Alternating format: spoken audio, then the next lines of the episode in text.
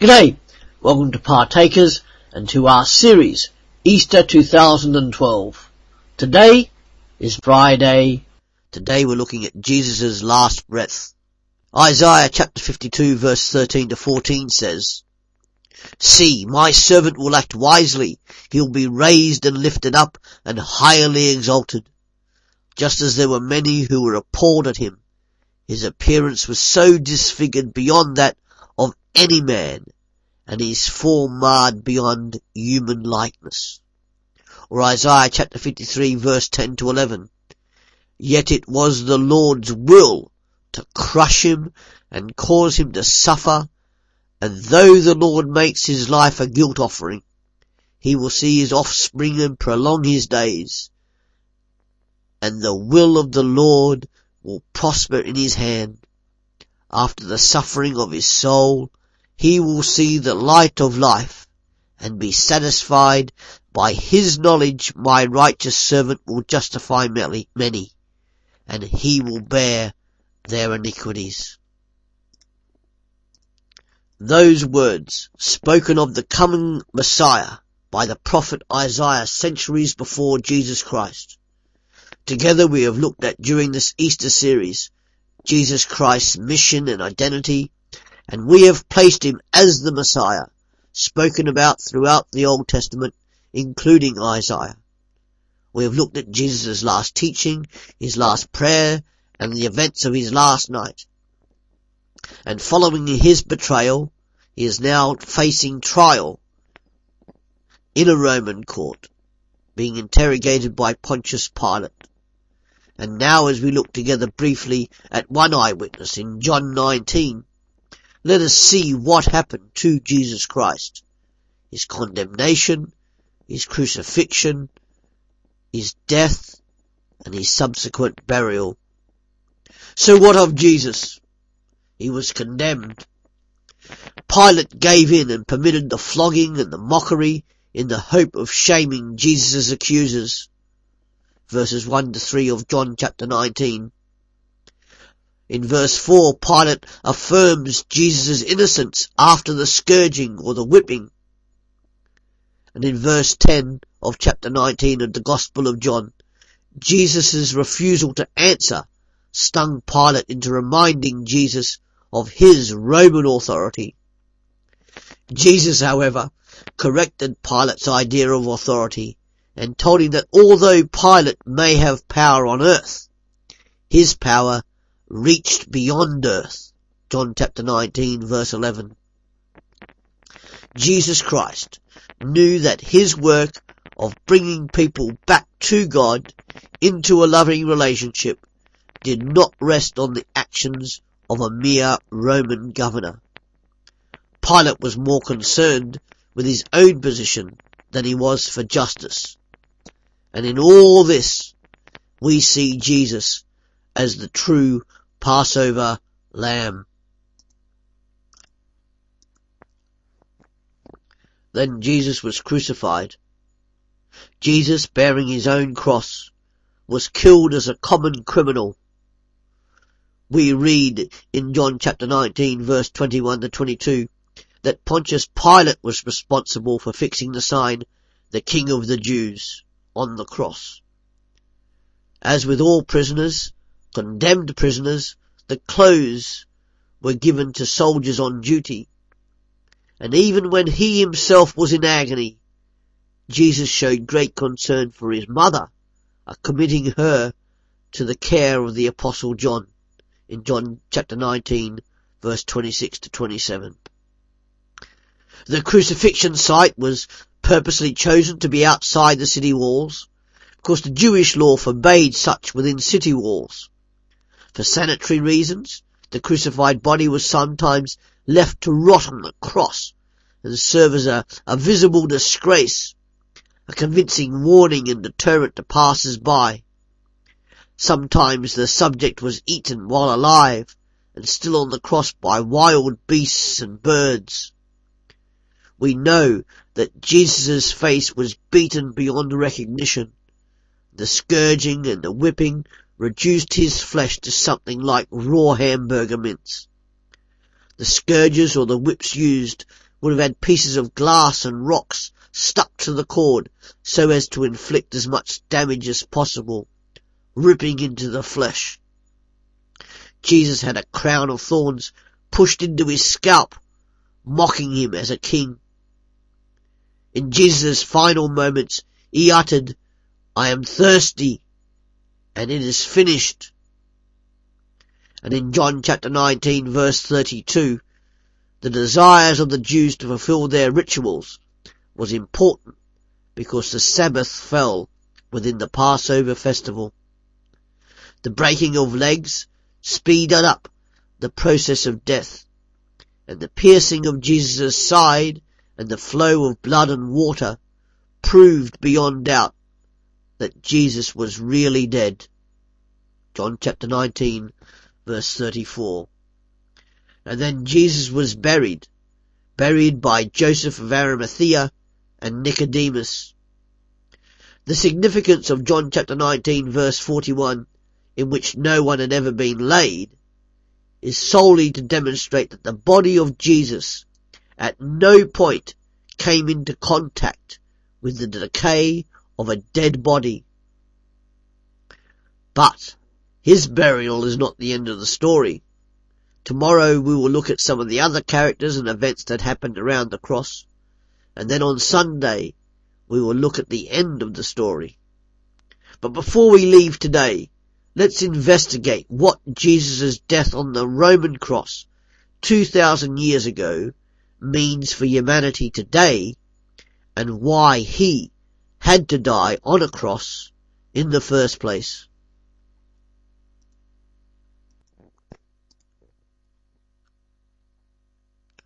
So firstly, let's look at what has Jesus' death done for all mankind.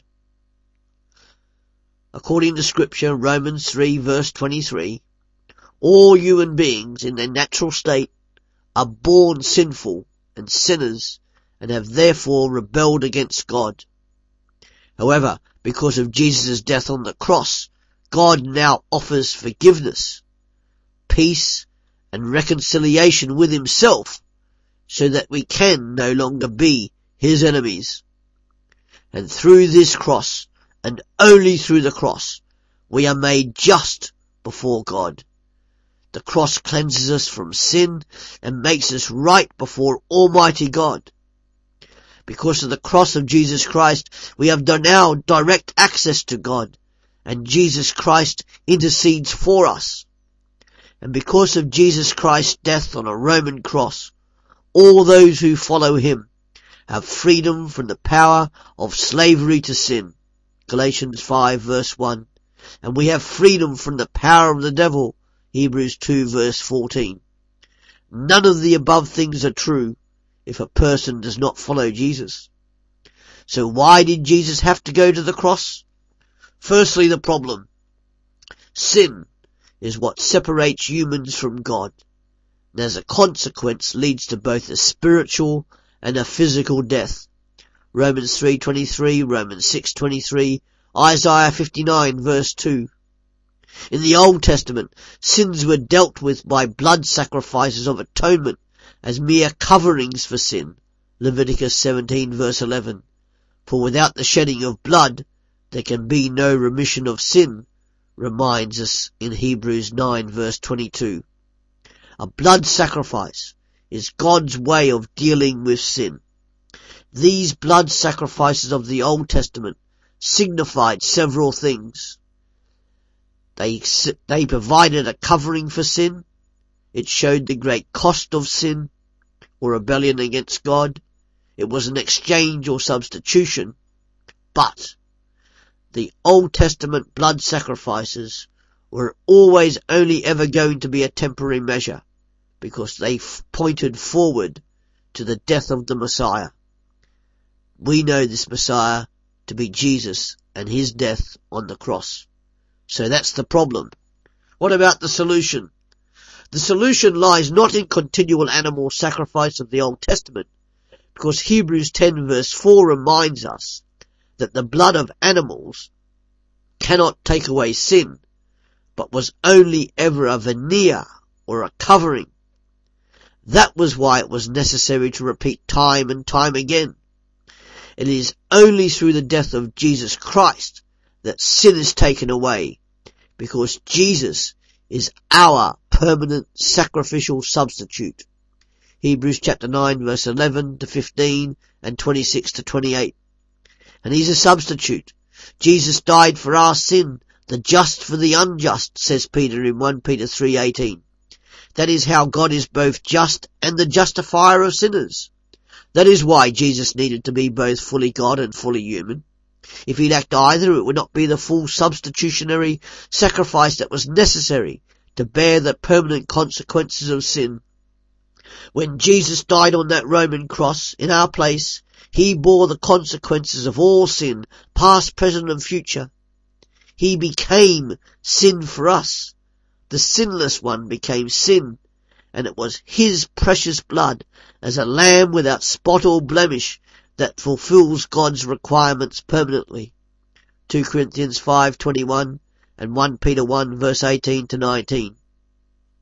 Then there's the propitiation, a big Bible word. We must remember that towards sin and sinful behavior, God has great fury, anger and wrath. Yet as Micah 7 verse 18 reminds us, God is slow to anger and quick to forgive. Propitiation means the turning aside of God's anger by the offering of the sacrifice of Christ on the cross. God's anger and judgment of sin fell upon Jesus instead of on us and all humans. Therefore we need to approach God to appease his anger in order to accept it.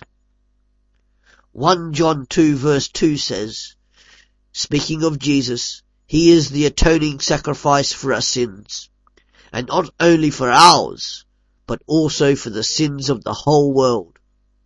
And later in that same letter in 1 John 4 verse 10, John writes, This is real love, not that we loved God, but that He loved us and sent His Son as a sacrifice or propitiation to take away our sins. And then finally redemption or a ransom. Not only was it propitiation, but it was an act of redemption. In the time of the New Testament, this word was used to refer to the buying back of a slave, the price paid to buy the slave's freedom. God paid redemption so that humans can be freed from the slavery to sin the price was paid, and so we are redeemed with the precious blood of Jesus Christ. But it is our responsibility to choose that way. God does not coerce love forcefully. He leaves it as a choice for humans to make it as individuals. Otherwise it would not be love. What is our response to this to be?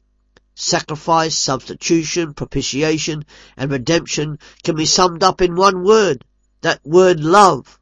For 1 John 3:16 states, this is how we know what love is. Jesus Christ laid down his life for us, and we ought to lay down our lives for our brothers. Jesus told us to take up our cross if we're to follow him as his disciple. And there's a price to pay for being a true follower. We must surrender completely to him. We must identify with him in suffering and death and we must follow him obediently wherever he leaves, leads.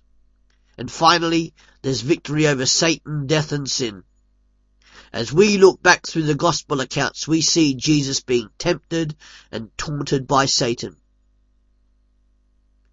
We read of the, and see the temptations in the wilderness, Satan using the apostle Peter to try and deflect Jesus away from the cross, and Satan using Judas to betray Jesus.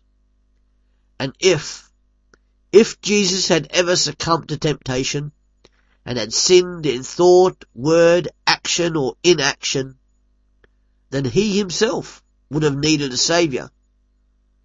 That is why Jesus is the perfect sacrifice, because he never sinned, he never disobeyed God, and he always did what he saw God the Father wanting him to do. Jesus' death on the cross is the centerpiece of all human history and the focal point of eternity. At the cross and only on the cross, Jesus' mission is accomplished. At the cross, this God-man, Jesus Christ, paid the penalty for all sin of all time of all people, so that people can have the opportunity to be restored back into relationship with God. I've heard people say that Jesus didn't die on the cross, but rather somebody was made to be his substitute. But I want to tell you this is a lie of the devil. Nobody could have been a substitute, or the Jewish leaders would have said so when the rumours of Jesus' resurrection began to circulate. The Romans kept strict discipline and regimen, and nobody would have been able to get in amongst the Roman soldiers and somehow substitute themselves for him. Yes, somebody else carried the cross for him, but nobody but Jesus was nailed to that cross to die. Jesus Christ died on that cross, and it was not some substitute. That is a lie of the devil that somebody substituted Jesus' body. And the cross is not a symbol to be merely placed around the neck as an item of jewelry or fashion statement. The cross is not meant to portray Jesus as some form of sadomasochistic tragedy hero as some people would make it out to be. The cross is God's solution to the problem of sin, suffering and pain. The cross is a choice. You can choose to deny the cross and say it doesn't matter, that it is an irrelevance, and that is your right. You can choose to do that. God will not force people to love him. If he did, he would have created Adam so that Adam would automatically love him and not given him free will to rebel. That way, the cross would not have been needed. But such is the enormity of the love of God that each person has a choice to make. Follow Jesus and take up their own cross and be an overcomer for him.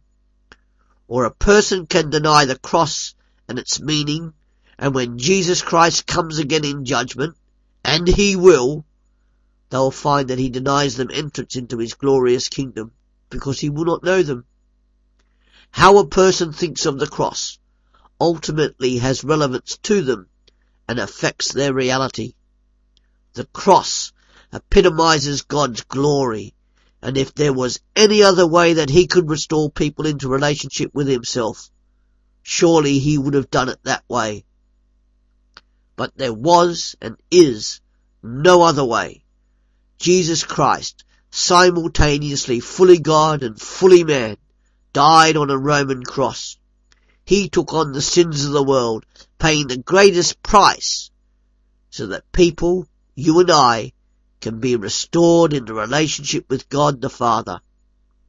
That includes you and me. Thank you.